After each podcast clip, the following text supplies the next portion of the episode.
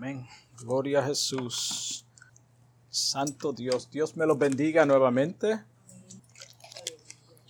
Como siempre, es un privilegio de estar aquí nuevamente con el solo propósito de engrandecer el nombre del Señor. Trae su palabra y vamos rápidamente a las escrituras. A la palabra que se encuentra en Segunda de Corintios, capítulo 4, versículo 7 al 10. Segunda de Corintios, capítulo 4, versículo 7 al 10. Santo Jesús, qué bueno es el Señor. La palabra de Dios lee en el nombre del Padre, del Hijo y del Espíritu Santo. Pero tenemos este tesoro en vasos de barro, para que la excelencia del poder sea de Dios y no de nosotros. Estamos atribulados en todo, mas no angustiados, en apuros, mas no desesperados, perseguidos, mas no desamparados, derribados, pero no destruidos, llevando en el cuerpo siempre por todas partes la muerte de Jesús, para que también la vida de Jesús se manifieste en nuestros cuerpos. Aleluya. Gracias Leila por haber orado por esta palabra. Y rápidamente entramos en el tema del mensaje que se titula Vasos de barro. Vasos de barro. Los que hemos nacido de nuevo, sabemos que por experiencia propia, que la vida en Cristo está llena de bendiciones que manifiestan el amor y la protección divina hacia los que se acercan a Él a través de la fe. Sin embargo, cuando tú miras los versículos 8 al 10 que acabamos de leer, muestra que no somos exentos a pasar por momentos de prueba en este camino. So, ahí claramente estamos viendo que hay bendición, pero también vienen momentos donde estamos o nos sentimos fracasados, angustiados, donde somos perseguidos. Gloria a Jesús. Este tesoro que menciona Pablo se nos fue dado o revelado y somos participantes de una experiencia sobrenatural una experiencia sobrenatural que es más allá de lo que podemos ver con nuestros propios ojos.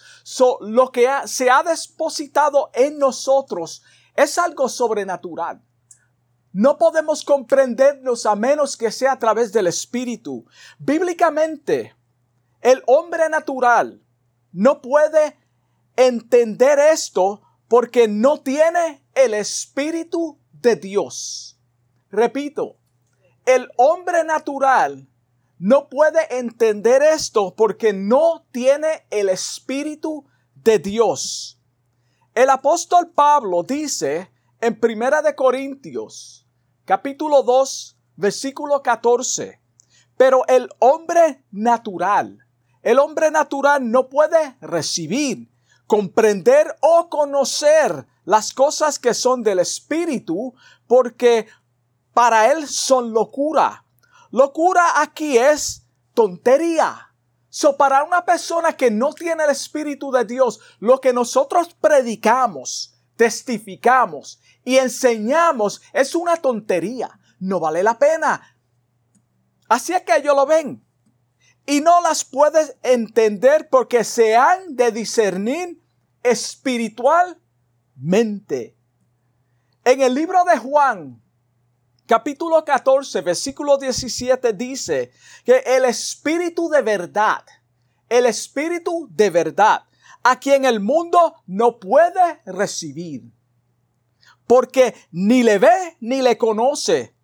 Pero vosotros, tú y yo que hemos nacido de nuevos, sí le conocemos porque mora en vosotros y estará con nosotros. Mira la diferencia. Romanos 8, 9 dice, y si alguno no tiene el Espíritu de Cristo, no es de Él. Esto está claro. Si alguno no tiene el Espíritu de Cristo, no es de Él. El apóstol Pablo, en Romanos capítulo 8, versículo 9, dice, como dice, si alguno no tiene el Espíritu de Dios, no es de él. El apóstol Pablo, en Romanos 6, 4, lo dice de la siguiente manera. Por tanto, hemos sido sepultados con él por medio del bautismo para muerte, a fin de que como Cristo resucitó de entre los muertos por la gloria del Padre, así también nosotros andemos en nueva vida o vida nueva. So, la muerte en Cristo es lo que nos ayuda a caminar en vida, la vida que Él deposita en nosotros para que nosotros lo testifiquemos acerca de Él y lo representemos aquí en la tierra. So, espiritualmente hablando, sabemos que estamos viviendo en un mundo oscuro. Un mundo oscuro, caído, malo y perverso, donde el hombre es el centro de todo lo que gira a su alrededor. Y esto es lo que se ha venido enseñando a través de los años, aún dentro de muchos lugares de adoración, donde el hombre es el centro de todo. En el versículo 4 del capítulo de apertura dice, en los cuales el Dios con minúscula es de este siglo cegó el entendimiento de los incrédulos. Él cegó el entendimiento de los incrédulos, no fue Dios, para que no les resplandezca la luz del Evangelio de la gloria de Cristo, el cual es la imagen de Dios. Wow. Así como en el principio de la creación, Dios separó la luz de las tinieblas. La luz del Evangelio es lo único, lo único que puede separar las tinieblas de la ignorancia y del pecado. Es lo único. La luz del Evangelio. Cuando escuchamos la palabra de Dios y la absorbemos, Acuérdate, esto es obra del Espíritu. Ella comienza a borrar la programación de mentira que ha sido plantada en el ser humano desde la, desde la caída del hombre en el Edén. Luego nos vamos pareciendo más y más a Jesús en nuestro comportamiento para y en nuestra manera de pensar. So nos vamos pareciendo más, a Cristo. Primera de Corintios, capítulo 2, versículo 16, dice, porque ¿quién ha conocido la mente del Señor? ¿Quién? Es una pregunta. Para que lo, para lo que instruya, para que lo instruya. Pero nosotros tenemos la mente de Cristo. Nosotros tenemos la mente de Cristo. En cierta ocasión, Juan el Bautista dijo, es necesario que Él crezca, pero que yo mengüe. ¿Cuál es el propósito? Para que la vida de Cristo sea manifestada. Esto quiere decir que hemos sido capacitados a través de las escrituras por medio del Espíritu de Dios para conocer los pensamientos del Señor. No hay otra forma de conocer al Señor sino a través de la palabra de Él. Lucas 24, versículo 45, dice, entonces el Señor les abrió el entendimiento. ¿Quién se lo abrió?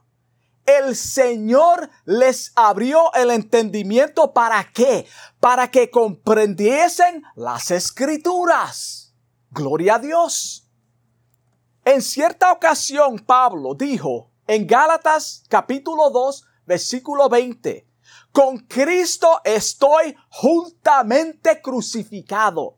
Ya no vivo yo, mas vive Cristo en mí.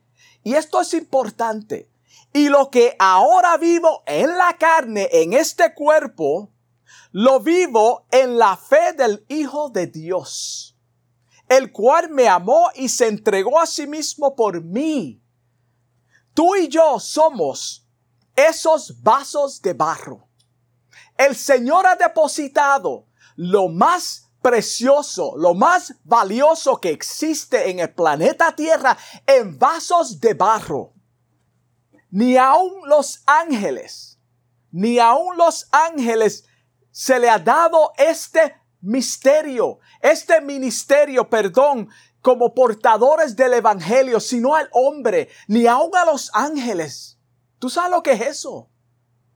En Marcos 16, 15, Jesús les dice a los discípulos y a cada uno de nosotros, id por todo el mundo y predicar el Evangelio a toda criatura. No fue a los ángeles. El que creyere y fuera bautizado será salvo, mas el que no creyere será condenado. Cuando miramos la formación del primer ser humano, la Biblia claramente dice en Génesis 2.7, entonces el Señor Dios formó al hombre de qué? Del polvo de la tierra, barro, barro, del polvo de la tierra, y sopló en su nariz aliento de vida. Es decir, este estuche de polvo de, de, de la nada no era Nada, era insignificante. No fue hasta que Él sopló en su nariz aliento de vida que vino a cobrar valor y vino a ser un ser viviente. Y fue el hombre un ser viviente. Acuérdate del título, Vasos de Barro. Cuando nació el Salvador del mundo, Jesús, los magos ofrecieron lo más valioso que existía en aquel entonces. Dice Mateo 2.11. Y al entrar en la casa vieron al niño con su madre María y postrándose, lo adoraron y abrieron sus tesoros, le ofrecieron presentes, oro, incienso y mirra. Sabemos que un tesoro es algo de mucho valor. Un tesoro es precioso. La gente se matan por los tesoros. La gente mienten por los tesoros. La gente roban por los tesoros. Hacen trampa por los tesoros. Por ejemplo, cuando tú compras una sortija de diamante, esa piedra preciosa que cuesta mucho dinero, está dentro de un estuche que no dice mucho. A ti no te interesa la caja o el estuche donde viene la prenda. Lo más valioso es que lo que lleva dentro la prenda es una simple caja cuadrada. No dice mucho. El valor no está en el estuche, sino dentro de esa caja es lo que vale. La ostra, the oyster, lleva dentro del cascarón una piedra preciosa. El cascarón no dice mucho, es lo que lleva dentro de ese cascarón, lo que es la joya, ese diamante cuando tú lo compras, viene en la cajita. Así es el ser humano que posee el Evangelio, este tesoro tan precioso que se nos ha encomendado a nosotros. La pregunta es, ¿Cómo puede ser posible que el Señor deposite lo más valioso que existe en un estuche de carne y hueso, sabiendo que nosotros somos propensos por naturalezas a pecar y somos pecadores por naturaleza? Vamos a fallar. Nos enfermamos, nos debilitamos, negamos al Señor en nuestras acciones. La respuesta se encuentra en la segunda mitad del versículo. Él lo sabe. Para que la excelencia del poder sea de Dios y no de nosotros. Dios depositó este evangelio en el hombre sabiendo que vamos a fallar, sabiendo que somos débiles, pero es para que Él sea glorificado, para que la luz de Cristo brille a través de nosotros en medio de las pruebas, en medio de las debilidades, en medio de los fracasos. Este tesoro no tiene precio. Su valor es más alto que cualquier olla material aquí en la tierra. Costó la sangre de Cristo. Costó la sangre de Cristo. Un caballero fue a la cruz para pagar por cada uno de nosotros. Y ese es el Hijo de Dios Jesucristo. Y con todo eso, sabiendo que somos débiles, nos encomendó este Evangelio. Él es quien hace la obra a través de nosotros. Él es quien hace la obra a través de nosotros. La gloria no es del hombre, no es del hombre. Isaías 42, versículo 8 dice claramente, yo Jehová, el yo soy. Este es mi nombre, por si acaso tú no lo sabes. Y a otro no daré mi gloria, a otro no daré mi gloria. Yo no comparto mi gloria. Lo que yo soy en esencia no lo comparto con nadie. Ni mi alabanza a esculturas. Gloria a Jesús. En este capítulo 2 de Corintios 4, el apóstol Pablo le está o le acuerda a su audiencia y a cada uno de nosotros que los falsos maestros habían entrado en la congregación en Corinto usando la misma táctica de siempre, la seducción hacia el pecado, para manipular la verdad usando argumentos falsos, adulterando este tesoro que es la palabra de Dios. Eso es lo que estaba aconteciendo en ese capítulo. Es por eso que Pablo se preocupaba de presentar la verdad en forma clara y sencilla, no solo de palabras, sino con demostración a través de su testimonio diario, para que Cristo sea revelado a través de él. Este fue el propósito. Mateo 5:16 dice, así alumbre vuestra luz delante de los hombres, para que vean vuestras buenas obras, no son las que nosotros producimos en la carne, sino las que el Espíritu pone en nosotros y es manifestada para que los hombres vean vuestras buenas obras. ¿Cuál es el propósito? Para que glorifiquen a vuestro Padre que estás en los cielos. Es el propósito. Para que glorifiquen no al hombre. Mira lo bien que lo hiciste como Dios te usó. Qué grande tú eres ante el público. No, es para que Él se glorifique. Muchos no aceptan la verdad de este tesoro porque el Dios de este siglo ha puesto un velo sobre su mente o sobre la mente de ellos para que no resplandezca la luz del Evangelio y vean las obras de Cristo manifestada en aquellos que han nacido de nuevo. Es un velo que el enemigo ha puesto.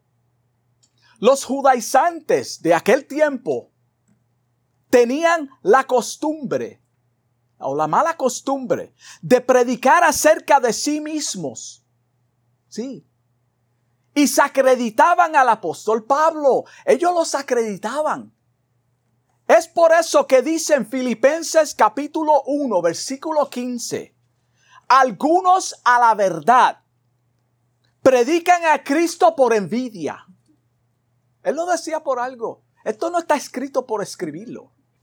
Pero nosotros, o pero otros de buena voluntad, otros de buena voluntad. ¿Será posible esto en este tiempo? Lo que acabo de leer?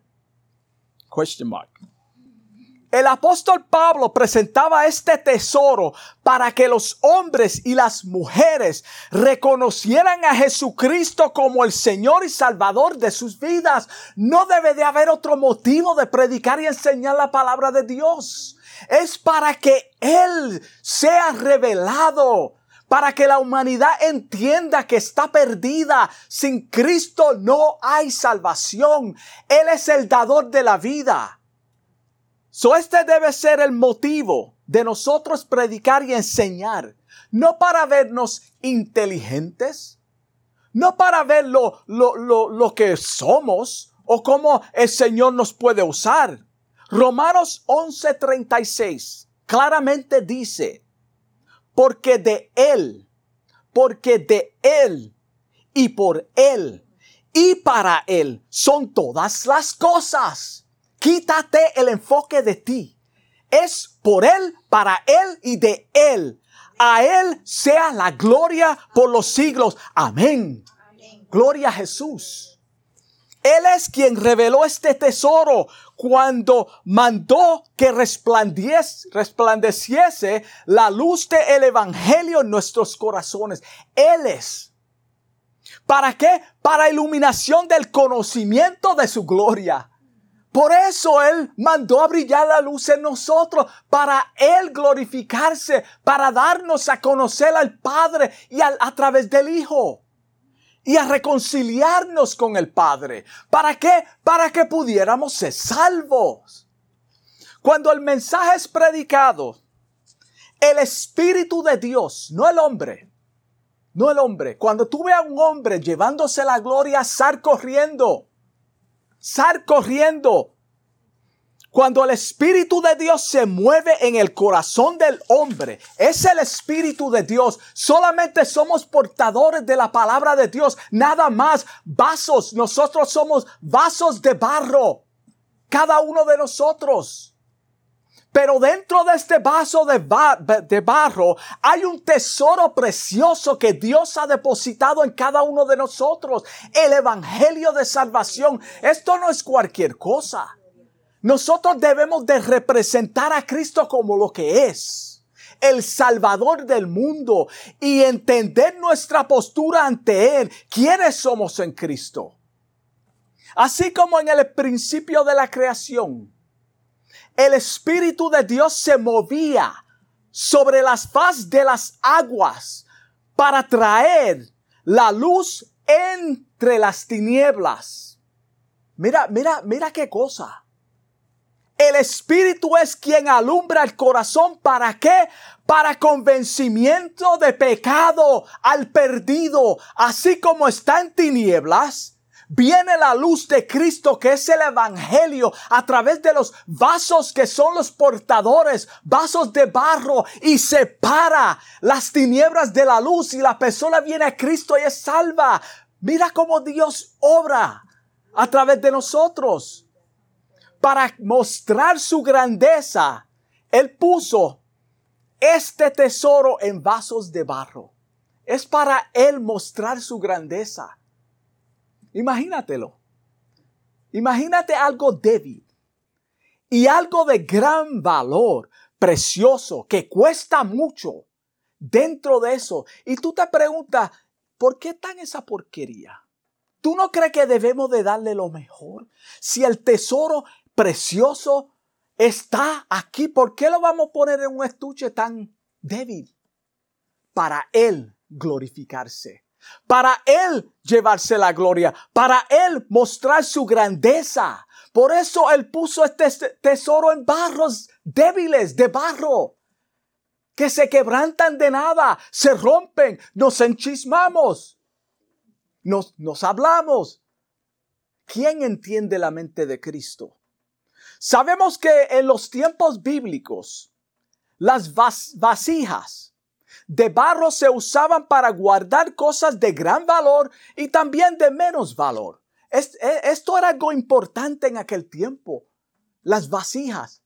Ahí es donde se, se, se almacenaban los escritos, los documentos importantes. El apóstol Pablo está trayendo una ilustración a través de todo esto, como, como es que Dios en su infinita misericordia nos encomendó lo más valioso, valioso que hay en este mundo. Esa es la enseñanza. Esa es la enseñanza. El Evangelio es lo único que transforma al hombre de un estado de perdición a salvación. Es el Evangelio. Es el tesoro que hay dentro de este barro débil. Sabemos que en el servicio cristiano muchas cosas son las que causan desánimo. Nos desanimamos por muchas razones, muchas causas. Es por eso que tenemos que mantenernos constantemente en oración y apoyarnos siempre en la palabra de Dios y ser guiados por el Espíritu Santo. No hay otra manera. Por ti no puedes. No podemos descuidarlo. El tesoro es como el diamante, que hay que darle vuelta. Mientras se le da la vuelta, se le va dando el corte mientras se le va dando la vuelta a esta piedra preciosa, se le va dando el corte. Estas vueltas son las pruebas, las aflicciones, los momentos que atravesamos que no son dulces. Esos son los momentos donde Dios nos está mordiendo. Él está mordiendo lo más valioso que hay en nosotros para que salga el brillo hasta que quede perfecto. Santo. Gloria a Dios por las pruebas. Gloria a Dios por esa persona que te causa un dolor de cabeza que tú no toleras. Dios está orando en tu vida para purificarte para que salga ese brillo, para que Él sea reflejado a través de ti. ¿Qué le pasó a Jesucristo? Él fue moldeado, Él fue perseguido, Él fue vituperado. ¿Y qué pasó? Salió la gloria de Dios en total manifestación para que nosotros pudiéramos ver la gloria del Padre a través de Jesucristo en la carne como hombre. Santo. El apóstol dice en el versículo 8, que estamos atribulados en todo. Él no, él no, se, él no se ponía como un superhéroe, como un super espiritual. Estamos atribulados en todo, mas no angustiado, mas no angustiado. So, yo estoy atribulado, pero no estoy angustiado. No es por Él, es por el Espíritu que habita en Él. Es por la joya que el Señor puso en ese barro, vaso de barro en apuros, mas no, desesperados, perseguidos, mas no desamparados, debilitados, pero no destruidos. Gloria a Jesús. Llevando en el cuerpo siempre por todas partes la muerte de Cristo, para que también la vida de Cristo se manifieste en nuestros cuerpos. Ese es el propósito de todo lo que acabamos de leer tiene una razón, tiene un propósito, hay una causa y un efecto. Es para que Él sea manifestado. Él es quien nos da las fuerzas en los momentos de debilidad para continuar hacia adelante. Es Él. Filipenses 4:13. Mira cómo dice. Es una escritura muy famosa, muy conocida. A veces la usamos para gloriarnos pero, en realidad no la aplicamos. Todo lo puedo en Cristo que me fortalece. Mira qué simple. Todo lo puedo en Cristo que me fortalece. Isaías 40, 29 dice, Él da fuerza al cansado y multiplica las fuerzas al que no tiene ningunas. Es a través de Cristo. Él es quien debe de llevarse siempre la gloria. Si el vaso de barro, si el vaso de barro sobresale al tesoro que lleva dentro, algo anda mal. Santo. Es decir, no se debe de tratar, no, no se trata, perdón, de apariencia. Los títulos o lo que llevas puesto No se trata de eso. Tampoco los espectáculos. No se trata de nada de eso. Se trata del tesoro que el Señor ha depositado en nosotros para que la luz del Evangelio salga o se manifieste. El libro de los jueces. En el libro de los jueces, capítulo 7, hay una historia donde Gedeón equipó a su ejército de tan solo 300 hombres. Y esto fue mandato de Dios. Con trompetas, cántaros vacíos y teas dentro de los cántaros. Imagínate este cuadro. Él iba a combatir contra un ejército enorme. Cuando los hombres tocaron las trompetas y rompieron los cántaros, las teas alumbraron y los enemigos se atemorizaron y así pudo tener la victoria. El punto que quiero traer con esto es, nosotros como vasos de barro, tenemos que ser quebrantados.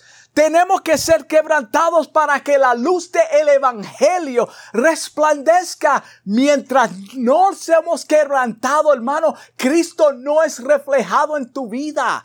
Por eso tenemos que entender que todas las pruebas, todas las angustias son necesarias, como dijo el, el apóstol Pablo, para que la gloria sea de Él y no de nosotros. Porque imagínate, un pueblo cristiano que no sabe identificarse con la pobreza de otro, no sabe lo que es pasar hambre, no sabe lo que es enfermarse, no sabe lo que es dolor, no sabe lo que es tener un hijo en la droga una hija prostituta. ¿Cómo tú te vas a identificar con aquellas personas a quien tú le vas a llevar el evangelio? Este es el evangelio de pobres, de angustiados, de ricos, de todo el mundo. Por eso es necesario que nosotros menguemos para que Él crezca. Por eso Jesucristo vino pobre a este mundo. Él se identificó con los pobres.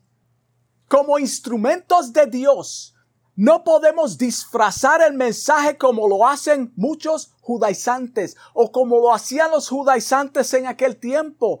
Pablo dice en el versículo 3 de ese capítulo, pero si nuestro evangelio, pero si nuestro evangelio está escondido, está aún encubierto.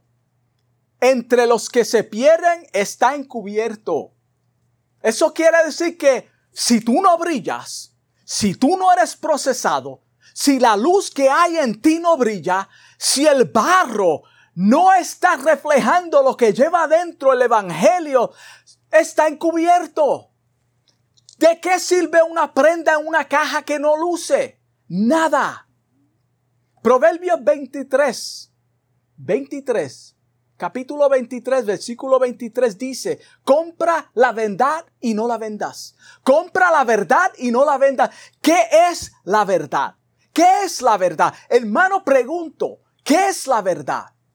La palabra de Dios nos define la verdad. Jesucristo reveló la verdad cuando oraba al Padre por cada uno de nosotros. Se encuentra en Juan capítulo 17, versículo 17. Él dice, santifícalos en tu verdad. ¿Qué es lo que santifica? Algo que es puro. Santifícalos en tu verdad, no mi verdad, no la verdad según los hombres, no la verdad según las opiniones de los hombres. Tu palabra es verdad. Tu palabra es verdad. El barro de, el, el, el vaso de barro tiene la verdad dentro nuestros corazones, que es el Evangelio, la palabra de Dios. Y si está encubierta, hermano, los impíos no van a ver a Cristo reflejado. Y con esto concluimos. Gloria a Jesús. Hermanos y amigos, aunque tengamos este tesoro, esto que es de mucho valor, que costó la vida de Cristo, la sangre de Cristo. Este tesoro, aunque vengan pruebas, aunque vengan angustias, aunque tu fe mengue y te debilites, el Señor nos dará las fuerzas para vencer. El Señor siempre nos dará las fuerzas para vencer, porque acuérdate, no se trata de ti, Cuando tú eres vituperado, míralo como que el Señor está manifestando su obra a través de ti para alumbrar, para lo que hay dentro de ti, el Espíritu Santo y la palabra de Dios salga. Hermano, quebranta. Cuando el Señor quebranta este vaso, es cuando sale lo que hay dentro. Yo me emociono. Salmo 103, 14. Mira cómo dice. porque Él conoce nuestra condición. El barro. Hermano, pero yo creo, yo, yo, yo no sé mucho. Él conoce nuestra condición. Se acuerda que somos polvo. Gloria a Jesús. Él se acuerda que somos polvo y con todo eso depositó esta palabra en nosotros. El 15. El hombre como la hierba son sus días, somos frágiles. El hombre como la hierba son sus días. Florece como la flor del campo. El 16, que pasó el viento por ella y pereció. Y su lugar no la conocerá más. Mientras estemos en este estuche de barro, hermano, que Cristo sea lo primordial que Cristo sea reflejado a través de nosotros, que podamos en medio de los momentos de angustia predicar y enseñar la palabra de Dios y a través de nuestro caminar diario el mundo vea en nosotros, aunque estemos vituperados, aunque estemos pasando por angustia, ellos digan, ¿Qué es lo que tienen esa gente? ¿Cómo puede ser posible que mantengan la fe en medio de lo que están pasando? Cristo es quien se está llevando la gloria. Este vaso, de barro que Dios escogió para depositar el tesoro más precioso para que su excelencia, para que su excelencia o la excelencia del poder sea de Dios y no de el hombre. Gloria a Dios. Vamos a orar. Amado Dios, Padre, gracias por esta palabra que tú me has dado, Dios mío, que tú has traído en esta hora, Señor. Te pido en el nombre de Jesús que hayamos poder, podido salir edificado de este lugar, Señor.